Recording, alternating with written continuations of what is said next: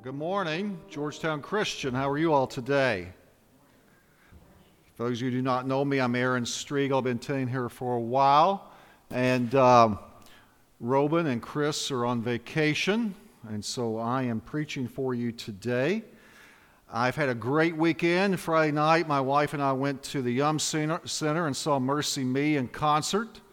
And my voice is a little weaker today because I was singing and shouting and having a great time with them. But uh, I'm excited to preach today because you are going to receive the Word of God. And anytime I get to preach, it's an opportunity to praise God through His Word and through the spoken Word. If you have your Bibles, turn with me to Ezekiel chapter 33, verses 18 through 20. We'll be looking at that passage here in a moment. And the title of my sermon today is Are We All Victims or Are We Victors? Are we victims or are we victors? One of my colleagues at school told me that his son played this past summer on a Little League baseball team. And he told me the team was actually terrible. He said every kid who could not hit, who could not field, who could not run, ended up on the same team. Maybe some of you have been there, I don't know.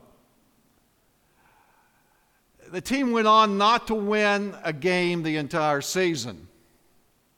And so some of the parents thought it would be a good idea to go out and purchase trophies for all the boys for, quote, all their hard work. Well, when it came time for the banquet, my friend's son was the first name called to go up to receive his trophy. And he turned to all the parents there and he said, Do I have to receive this? We didn't win a game all year. We suck as a baseball team. He goes, I don't want it. And he walked off. One by one, each player came up, they each refused the trophy. Finally, one of the parents who was quite disturbed about all this went up and, and grabbed the microphone at the banquet and said, All of you are victims. You're all victims. You all were put in an unfortunate circumstance, and you deserve these trophies. You need to take these trophies now. And the boys refused. They said, I'm not taking it. As a former athlete, and I was an athlete who's appeared in Sports Illustrated, Runner's World, nationally ranked as an athlete growing up. Whenever I won, I celebrated. But whenever I lost, I never felt like a victim, ever. I would look at my defeat and say, What can I do differently? What can I do to improve? How can I make this situation better for myself? Maybe I need to lift more weights. Maybe I need to run faster at the beginning of the race. Whatever it was, I was out to have a plan to make sure that I improved. But I never felt like a victim.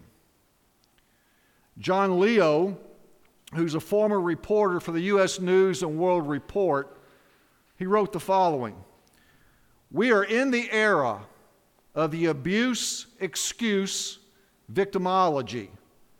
We claim to be a victim, so we're not responsible for our own actions. That's what we're living through right now, folks. You turn on the news, I'm a victim. You read the newspaper, I'm a victim. You go on social media, I'm a victim. We're responsible for our own actions. To claim otherwise is sinful. And the Bible calls our lack of responsibility, our lack of actions to response to Christ as sin. 2 Corinthians 5:10 says, "For we all must appear before the judgment seat of Christ. So each one will receive what they have done in the body, whether good or evil." So, in this life, you are responsible for what you do, whether good or evil. That does not make you a victim, But if you have Christ in your life, his blood overshadows your sin once you accept him. And guess what? You're called a son or daughter of Jesus. All right? And you're responsible for your actions, whether you accept him or reject him. That does not make you a victim, it makes you somebody who's being called out by the Holy Spirit. So our actions should not be equated with excuses today.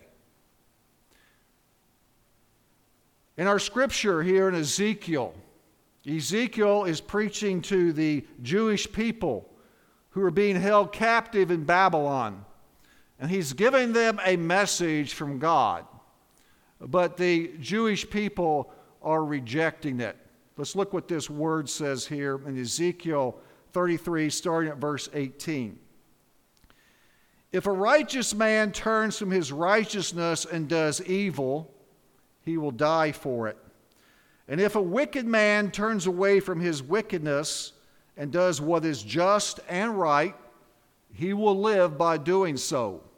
Yet, O house of Israel, you say, The way of the Lord is not just, but I will judge each of you according to his own ways. The Jewish people here were basically blaming God for their sin. They were unwilling to repent and go in a different direction, and yet those who were evil, who repented, they were upset about that as well. They were saying, well, the way of the Lord's not just. You got these evil people, and, and they've repented. Now you've accepted. We're righteous, but even though we're committing evil acts, you've rejected us. Boy, doesn't that sound like America today. Doesn't that sound like our society? We either blame God for the things that go wrong in our lives and with our own sin, or we have the media who's mocking Christians for our belief systems. And then we take all this stuff and we try to turn it around and we create something called a, a new spirituality. And we even try to give a name to it in our society today. We try to call it social justice. That's a term you're hearing all the time through the media right now. We try to take out things of God and insert things of man, and we twist it around and make it sound really good, and we call it social justice. In his new book, we Will Not Be Silenced, which I have read, and I will recommend this book. If you've not read it, you need to get a copy of it and read it. We Will Not Be Silenced, written by Dr. Erwin Lutzer, who's a retired pastor of Moody uh, Bible Church in Chicago. He wrote the following When people tell you they are working for social justice, you need to ask what they mean. If they define social justice as being advocates for the poor, helping the sick, giving a voice to the marginalized, and working for equal opportunities, these are the responsibilities for all Christians. Amen. But if they mean destroying property, attacking people physically, shaming people through the media, targeting people because of their political or religious views, this is not social justice, but anarchy and sin. Amen, Brother Lutzer. I'm glad you put that truth out there because that's exactly what's happening in our society today. Social justice is actually laid out in Scripture what we're supposed to be doing as Christians. In our men's Bible study on Wednesday nights, we are studying the book of James. And James tells us how God defines social justice. Look at this scripture with me. Religion that God our Father accepts as pure and faultless is this to look after orphans and widows in their distress, and to keep oneself from being what? Polluted by the world. Another similar scripture in the Old Testament in Isaiah Woe to those who make unjust laws, to those who issue oppressive decrees, to deprive the poor of their rights and withhold justice from the oppressed of my people, making widows their prey or robbing the fatherless. Now, most of us would agree, I think, in this room and those who are listening, that we have a responsibility to help widows and orphans. We would agree with that. The issue is the second part of that scripture passage in James the pollution of our hearts and our minds and our souls by the world. We as Americans do not like to be told to do anything by God telling us that or by another man or woman telling us to do something. We don't like that very much. And so oftentimes we reject things. Our society puts out a lot of nonsense. And James warns us not to be polluted by the world. We do not take this word social justice and apply it to things that are evil. We apply it to the things of God and do the things that God has called us to do, but we do not apply it to the evil of the world. And we have all different types of daily examples in our society how this is happening. In August, I was shocked to read an account that Harvard University, a school founded 400 years ago with this motto, Truth for Christ and Glory to Christ, has now hired an atheist to serve as the school's head chaplain. Now, that's him on the picture. That's Greg Epstein. That's his name. Wrap your head around that for a second. How does atheism and chaplaincy go hand in hand? Wrap your head around that a little bit. I, I can't understand this at all. This school has 40 chaplains of different denominations, and this guy's the head honcho over all of them. He don't believe in God. How can you be a chaplain and not believe in God? He's even written a book. His book is called Good Without God, which goes against Scripture altogether because God describes our righteousness as what? Filthy rags. So he rejects Scripture, he rejects God, and yet this guy's the head chaplain at Harvard. Listen to what one of his students wrote. She's a divinity student at Harvard School of Theology. Her name is Mary Ellen Geis. This is what she wrote. The news the humanist chaplain Greg Epstein has been named president of Harvard University's chaplain was for many a moment to celebrate. It was not a moment for me to celebrate, I'll tell you that. I was filled with hurt and rage and anger and had tears and everything else connected with it.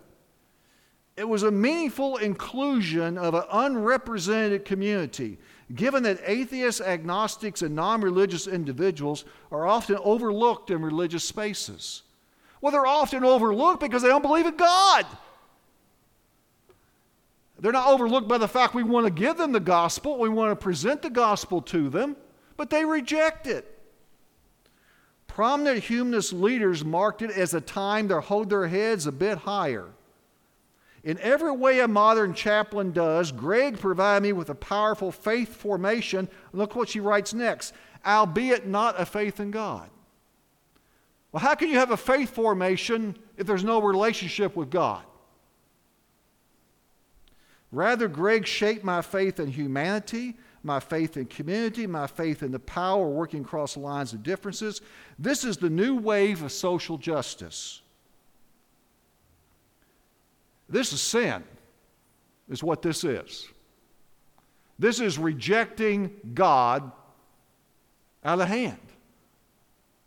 Simply being.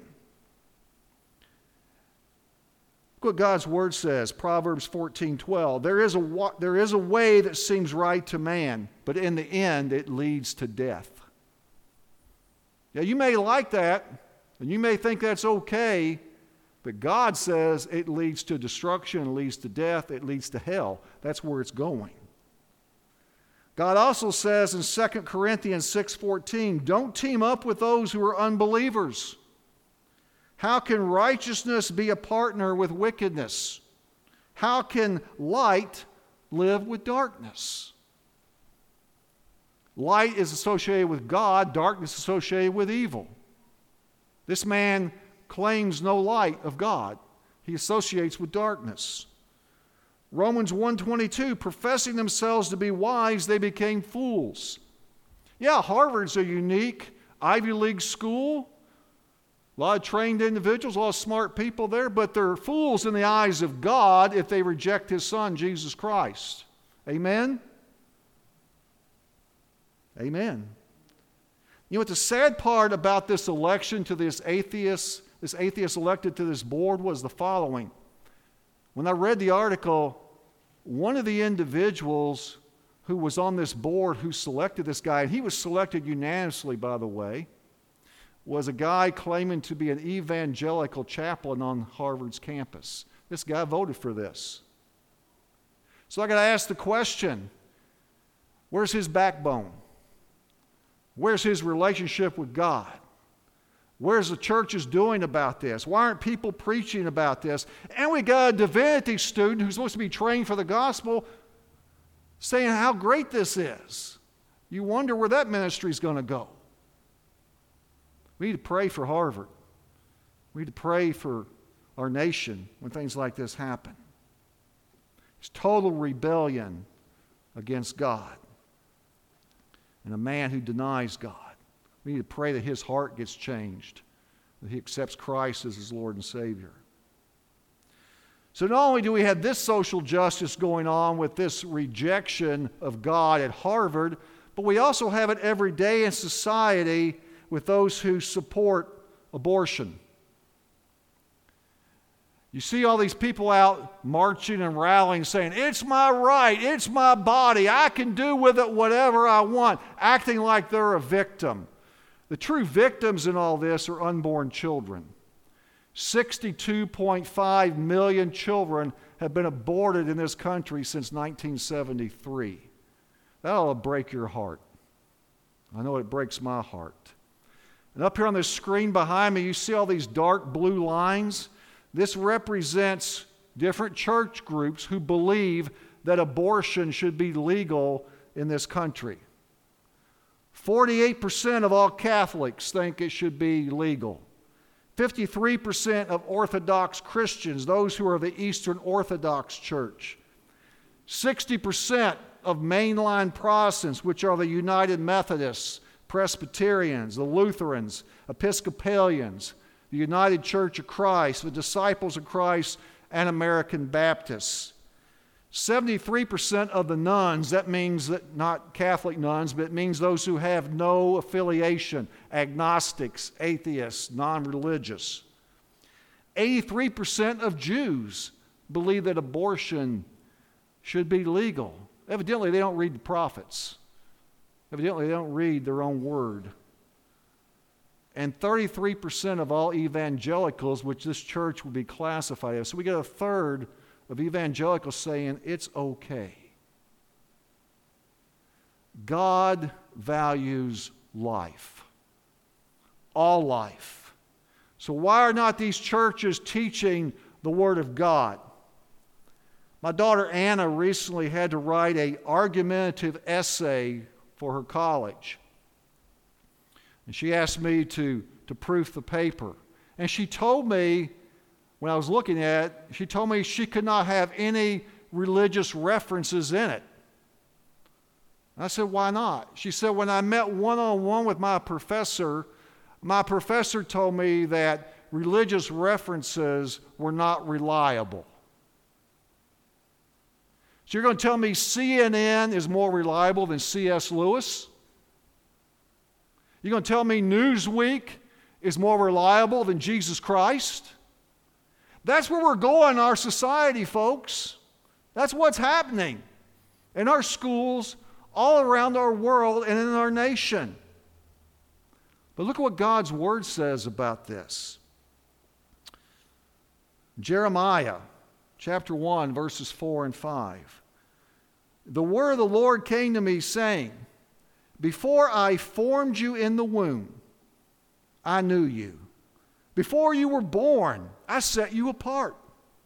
I appointed you as a prophet to the nations.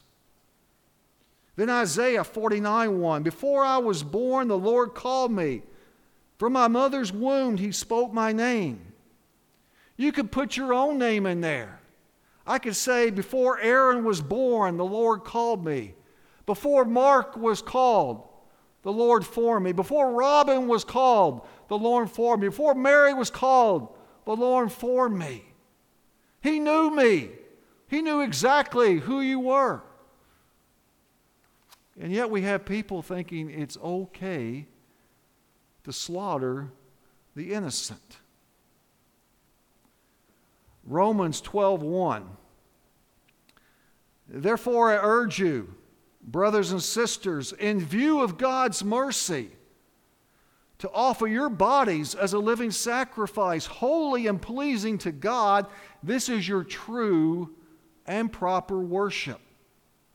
These same churches that are for abortion that I put up here on the screen they supposedly teach about salvation in Christ and they say they want God's mercy to forgive them of their sins, then why are they destroying life? Why are they destroying life? If you claim to be a new creation in Christ, then you offer your body to Jesus, don't you? Your body is not your own. Despite that argument out there, if you are a Christian, your body belongs to Christ. The Bible says we become a slave to Christ. Our body, our mind, our soul, it all belongs to Him. So that argument does not wash with me. God says we present our bodies, hearts, minds, soul to Him as part of our what? Our worship of Him. It's part of what we're called to do as Christians. As Christians, you are not to, to support the killing of children in any way in any way. And if you do, guess what? We got blood on our hands, folks. We got blood on our hands. Jesus placed value on children. If you read the entire Gospel of uh, Matthew, you'll see that, but especially Matthew chapter 18. Jesus says, If you welcome a child in my name, in Matthew 18, you welcome me. Jesus says if you harm a child in Matthew 18, it would be better that a millstone be put around your neck and you be cast into the sea. You think Jesus supports abortion? I don't think so. Jesus valued life. Then why are churches supporting it? Why are pastors supporting it? Why are Christians supporting it? The Bible says you cannot serve two masters in Matthew 6 24 because you're going to love one and hate the other. You can't do it. It's a big lie to say that, well, it's just, a, it's just one little thing in our society. No, it's a huge thing. 62.5 million children being aborted, that's a huge thing. What if you had 62.5 million people dying every day of cancer around the world. We'd be upset, wouldn't we? We just seem to brush that one aside. Then we have this other issue in our society that people claim it's a social justice issue, and they claim that they are a victim. Uh, they're not a victim. They're practicing open sin on a daily basis. And that's those in the homosexual community who claim that same sex is all right, same sex marriage is okay. Look at this statistics from churches again. 28% of evangelicals support same sex marriage. 54% of the Eastern Orthodox, 57% of Catholics, 57% of mainline Protestants, 77% of the Jews, and 78% of those who claim no religious affiliation. God has laid out very clearly how he views marriage. Jesus said in Matthew 19, verses 4 through 6, that a man and woman will leave their father and mother, unite, and the two will become one. He never supports same sex marriage in Old or New Testament. It is the huge lie of the 21st century that says Jesus loves everybody and Jesus would love a homosexual relationship. He does not. And the Bible speaks clearly about it. Look at this scripture passage. These are both New Testament scripture passages. The first one here is in 1 Corinthians 6, verses 9 through 10, when Paul writes about all different types of sins in our society. And if you participate in one of these, you will not inherit the kingdom of God. 1 Corinthians 6, verses 9 through 10. Or do you not know that wrongdoers will not inherit the kingdom of God? Do not be deceived.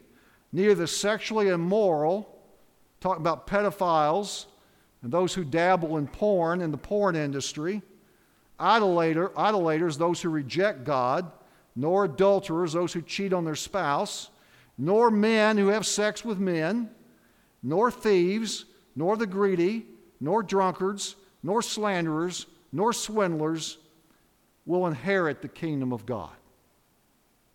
That's laid out clearly, folks. If you read the next verse, which I don't have on the screen, verse 11, there in 1 Corinthians 6, 9, and 10, and verse 11, and that is what some of you were. But you were washed, you were sanctified, and you were justified in the name of Jesus by the Holy Spirit. In other words, some of you used to practice these sins, but guess what? You gave your heart, you gave your life, you gave your soul to Jesus, and guess what happened? You were changed. You turned around walked in a different direction and didn't practice this lifestyle anymore. If you put that out today in our, through our media, they'll say you're crazy. God says you'll be justified, you'll be sanctified, you'll be washed by his blood. Another scripture in Jude 1 7. Also remember the cities of Sodom and Gomorrah and the towns around them. In the same way, they were full of sexual sin and people who desired sexual relations that God does not allow. What's these sexual relations? Well, adultery, homosexuality, transgenderism, all this stuff, bisexual, whatever. He didn't allow any of that stuff. They suffer the punishment of eternal fire, eternal fire as an example for all to see. Despite what you may believe, what you've been taught in school, all this kind of stuff, if you practice this type of open sin without repentance, God says your destination is hell. God makes the majority, despite what society teaches and says. Malachi 3 6 says, I am the Lord your God, I do not change. His word does not change, His character does not change, God does not change. In 1987, two homosexuals by the name of Marshall Kirk and Hunter Madsen got together and they wrote an article called The Following The Overhauling of Straight America. And they put out a four pronged approach of what they said needed to happen for people to accept homosexuality in the United States. And here's where their four things were. First of all, Homosexuals must always talk about gays and gayness as often as possible because almost any behavior will begin to look normal if you're exposed to it enough. I'm watching TV the other day, and here comes a commercial, and it shows two men holding hands, and then these men begin to kiss in the commercial. I mean, I, I was like, talk to my wife. She, you know, I said, I was like, man, I was aggravated. I was upset. I was like, why are they putting this on? And it was primetime TV kids all around stuff. I was like, what is going on in our society? If you've got Netflix, they got a whole channel dedicated to all these type of things, all different types of movies around this kind of stuff. Their second point was if we have intimidation and victimhood, these things are essential. If we make ourselves look like a victim, especially use the media to cast all homosexuals as victims, this will encourage straights to be their protector. They're not victims, folks. They're willfully putting it out there in front of the media, in front of our faces, practicing open sin without repentance. That does not make you a victim, that makes you a sinner. Third, vilification of all those who oppose the homosexual lifestyle. Make anti gays look so nasty they'll be labeled as homophobic, bigots, and out of touch. There's been Christian athletes who've spoke out against the homosexual lifestyle, and they've been suspended from sports teams because of it, because they will not buy into society's version of what things should be. Then the last point they made paint homosexuality as love. Our motto should be love is love. How many times you seen that shirt rolling around in our society? Do you know love can be sinful according to the Word of God? Look at 2 Timothy chapter 3, verse 2. For people will be lovers of self, lovers of money, proud, arrogant, abusive, disobedient to their parents, ungrateful, unholy. So, lovers of self, I can do whatever I want. It's my body, there's no restrictions. God will love me anyhow. Not true, according to the Word of God. I can love all the money I want and reject God. Not true. I can be arrogant. I can be abusive. I can be disobedient. Without repentance, their sentence is hell. So, how do we corrupt America? How do you corrupt America today? It starts with the children. In public libraries across the United States, we've got drag queens hosting story hours for children. We've got drag queens reading to kids as young as three years old. And they come in there, men dressed up like women with makeup on and lurid outfits on. I read this article, this guy named Dylan Pontiff, but he goes by the name Santana Andrews, said this about his experience as a drag queen. He says, My goal in reading to the children is to groom them to support my gay agenda. It has nothing about reading to children, it's about supporting an agenda that they have put out there. When I heard that word grooming, guess what? Grooming is a tactic used by sex offenders in our society. Yet that's an environment we find ourselves in. Isaiah 5:20 says, "Woe to those who call evil good and good evil, who put darkness for light and light for darkness, who put bitter for sweet and sweet for bitter." Where does it end? Transgenders claim they're neither male nor female. But science says by your anatomy, you're either male or a female. The Bible says you were created male or female. But when you take a survey a day, they got things like other on there and non binary and all this other stuff I don't even understand. Only thing I know is I'm a male and I'm married to a female. Godlessness and deviant sexuality go hand in hand. The Bible says in Romans 1, verses 21 through 25 For although they knew God, they neither glorified him as God, nor they gave thanks to him, but their thinking became futile, and their foolish hearts were darkened. Although they claimed to be wise, they became fools. They exchanged the glory of the immortal God for images made to look like a mortal human being, birds and animals and reptiles. Therefore, God gave them over to their sinful desires of their hearts, to sexual impurity, to the degrading of their bodies with one another. They exchanged the truth about God for a lie and worship and serve created things more than the Creator who is to be praised. People who claim today that they like social justice, they don't like ju- the word judgment, though. According to the Pew Research about churches, 47% of Christian millennials today say it's wrong to share their faith in Jesus.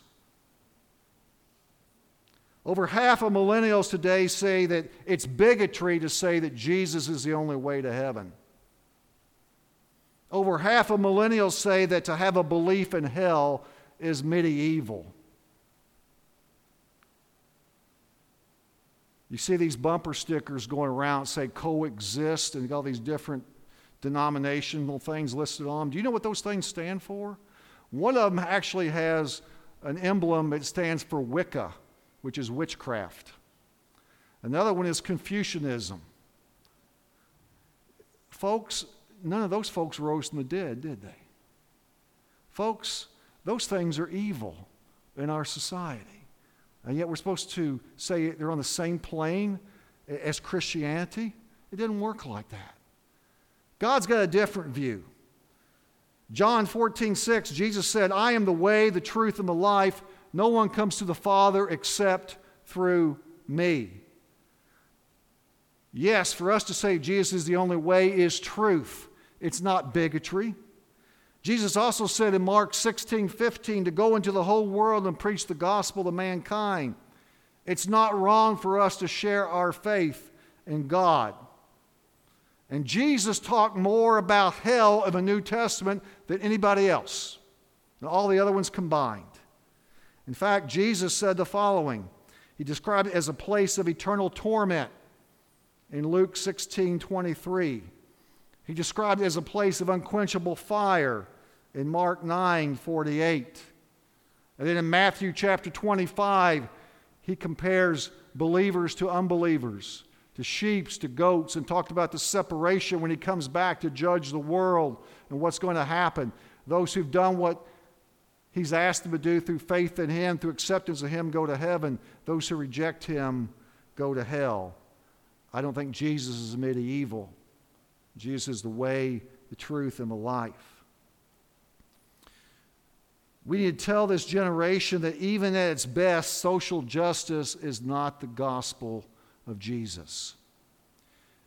When Jesus was in the Garden of Gethsemane praying before he went to the cross, he was praying to God the Father, and he prayed this prayer in John 17 17, and he said, Sanctify them by the truth, not only talking about his disciples, but all future Christians, all future generations. Sanctify them by the truth because what? Your word is truth. We have to hang on to this truth, folks, because if we reject God's view, what do we have left? We have a culture of atheism, a culture of non belief. We need repentance in this country. We need heart surgery in this country. We need people on their hands and knees praying that our hearts and souls will be turned to Jesus. Romans 6:23 says for the wages of sin is death, but the gift of God is eternal life through Jesus Christ our Lord. Compare those two. Sin equals death. God equals life, eternal life.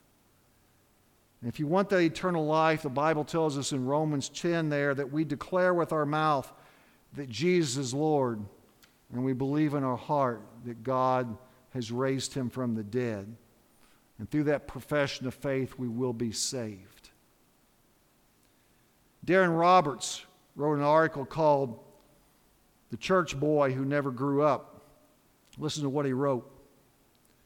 Nobody trusts this church boy to stand on God's word alone or to suffer for a conviction he has no stomach to fight for Christ because his loyalty is not to Christ, but to himself. He will stand for truth occasionally, but only when it's not too great a cost. Convictions that would cost him are too much for his desire because his goal was to win man's approval. I can tell you today, my goal up here is not to win your approval. My goal up here today is to preach the Word of God in power and in truth.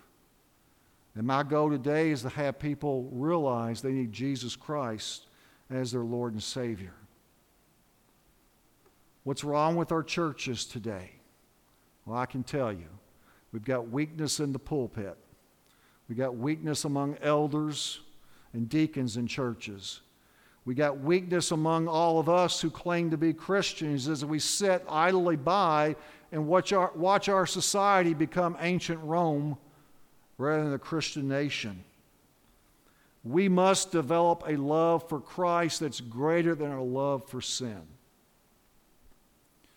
Vasily Zhukovsky wrote the following We all have crosses to bear, right? Jesus said, Take up your cross daily and follow me. But he wrote, We have crosses to bear, and we're constantly trying on different ones for a good fit. Well, I don't like this cross because it's too, it's, it's too inconvenient. I don't like this cross, it might cost me something. I don't like this cross because I want to be popular. I don't like this cross because somebody might speak bad about me behind my back. Guess what? They're going to already, anyhow, if they don't know Jesus as their Lord and Savior. God did not call you to a life of convenience. He did not call you to put your head in the sand. He has called you to stand up for Him and to fight for Him. Because with the Holy Spirit within you, We can overcome. You heard those songs that the worship team was singing about overcoming through the power of God. You heard the scripture passage that Mark read about earlier today as we began worship. The Bible tells us in 1 John 5 4, for everyone born of God, guess what they do? They overcome the world. That is the victory that's overcome the world. Do you want to be a victim or do you want to be a victor? The Bible tells us in 1 Corinthians 15 57, but thanks be to God. He gives us the victory through our Lord and Savior, Jesus Christ. We need to quit acting like we're all victims in the United States. If we are Christians, we are victors in Jesus Christ. Let's start living like it. Let's pray. Lord, we give you thanks for your word, which is truth. We give you thanks, Lord, for the Holy Spirit, which convicts us of our sins. We give you thanks, Lord, that we can stand against the snares of the evil one, that we can stand against the injustice in society, that we can stand for true social justice, to not have our hearts and our souls and our minds polluted by the world, but through Jesus Christ, we can overcome. If there be one here today who does not know you as Lord and Savior, I pray that they will stay, that someone will come by, pray with them, help them through this decision to accept you. Of course, in Jesus' name I do pray. Amen.